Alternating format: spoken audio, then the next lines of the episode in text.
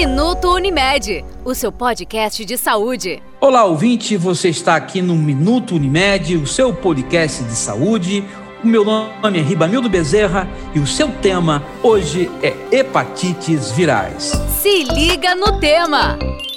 As hepatites virais afetam mais de 350 milhões de pessoas no mundo, causando mais de um milhão e meio de mortes por ano é a segunda maior causa de mortes entre as doenças infecciosas depois da tuberculose.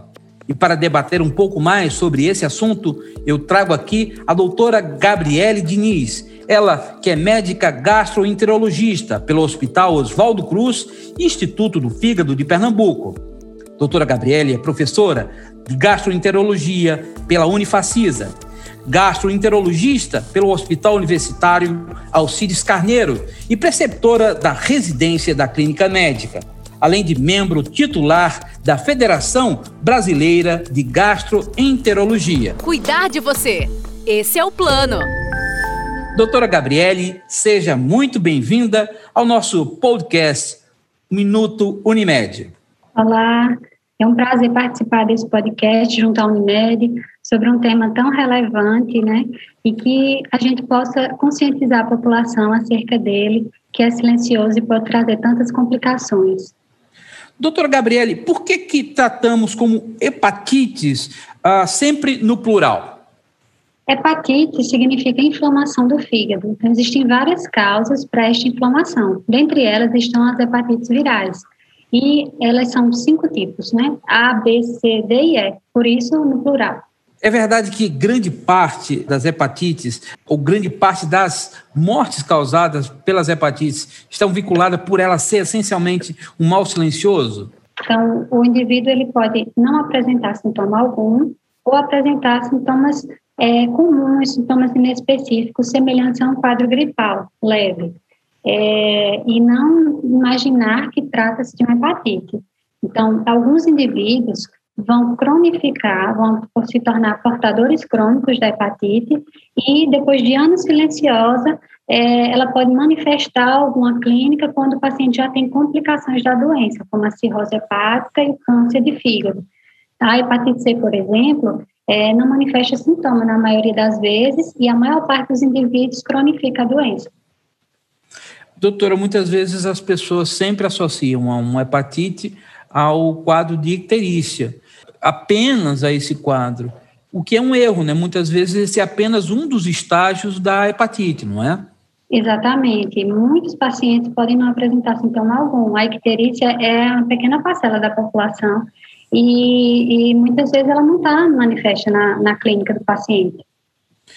Qual o meio de contágio de uma hepatite viral? Aliás, das várias hepatites virais, eu acho que nós temos que classificá-las uma a uma, né?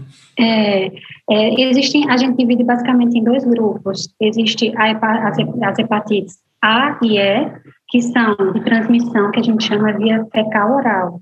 São ligadas às condições de higiene, saneamento básico, que são adquiridas através de contato com água e alimentos contaminados. Então, assim, diante disso, uma forma de preveni-las seria lavar bem os alimentos, beber água filtrada ou fervida, lavar as mãos com água e sabão antes de comer e depois de ir ao banheiro e tomar a vacina. Por exemplo, a hepatite A, ela tem vacina disponível na rede pública e privada.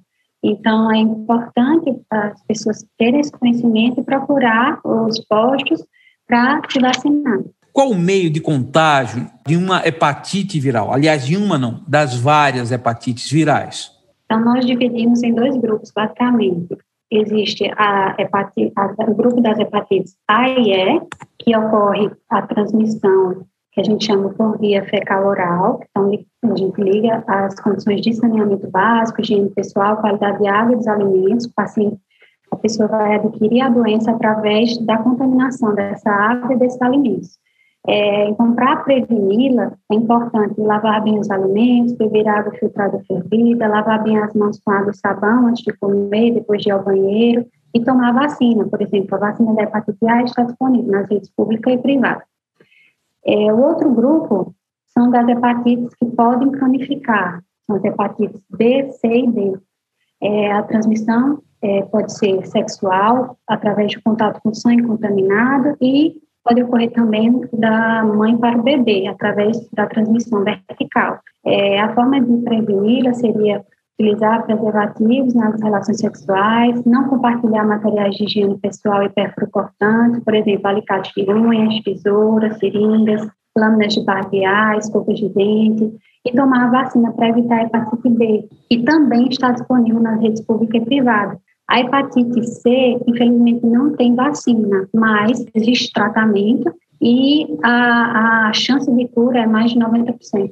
Doutora, o que eu vejo é que muitas vezes se faz necessária uma questão também de educação preventiva para a questão das hepatites mesmo, né? Ou seja, atitudes tão simples poderiam evitar muitas vezes mortes no decorrer de uma existência, não é? Exatamente, muitas complicações.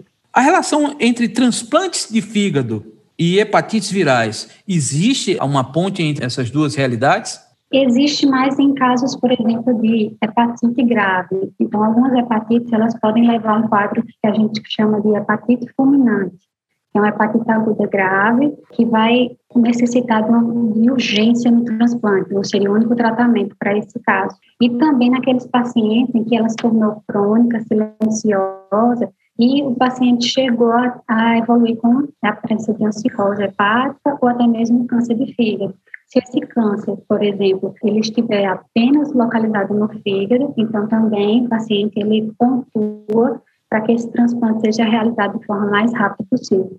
Doutora, a consciência, nós falamos agora há pouco sobre a educação, né, o, o, posturas que podem evitar a disseminar, ou pelo menos podem evitar que as estatísticas mudem ah, na realidade, não só nacional como no mundo. Existe uma cultura de, de prevenção, uma cultura preventiva no que se refere à educação no combate às hepatites? A consciência pode mudar esta realidade? Com certeza é, a conscientização é importante para levar a população a realizar os testes, né, para ter esse diagnóstico precoce, o tratamento e aí prevenir essas complicações tão temidas. Infelizmente, com a pandemia do, da Covid-19, mostrou-se que, por exemplo, os pacientes com hepatite C, mais menos da metade dos pacientes foram diagnosticados em 2020, quando comparado a 2019. Então, assim, muita gente ficou sem acesso aos serviços de saúde, os serviços de atenção básica se tornaram sobrecarregados em função da pandemia e muitas pessoas deixaram de ser diagnosticadas e receber esse tratamento tão importante. Uma curiosidade bem particular, por que o julho é tido como mês das hepatites virais? A Organização Mundial de Saúde designou em 2010 o dia 28 de julho como o Dia Mundial de Luta contra as Hepatites Virais, então, o objetivo é justamente esse: incentivar o diagnóstico e cumprir a meta de eliminar a doença até 2030. Doutora Gabriele Diniz, nosso muito obrigado por sua participação aqui num tema tão importante diante de um desafio silencioso. Trata-se das hepatites virais.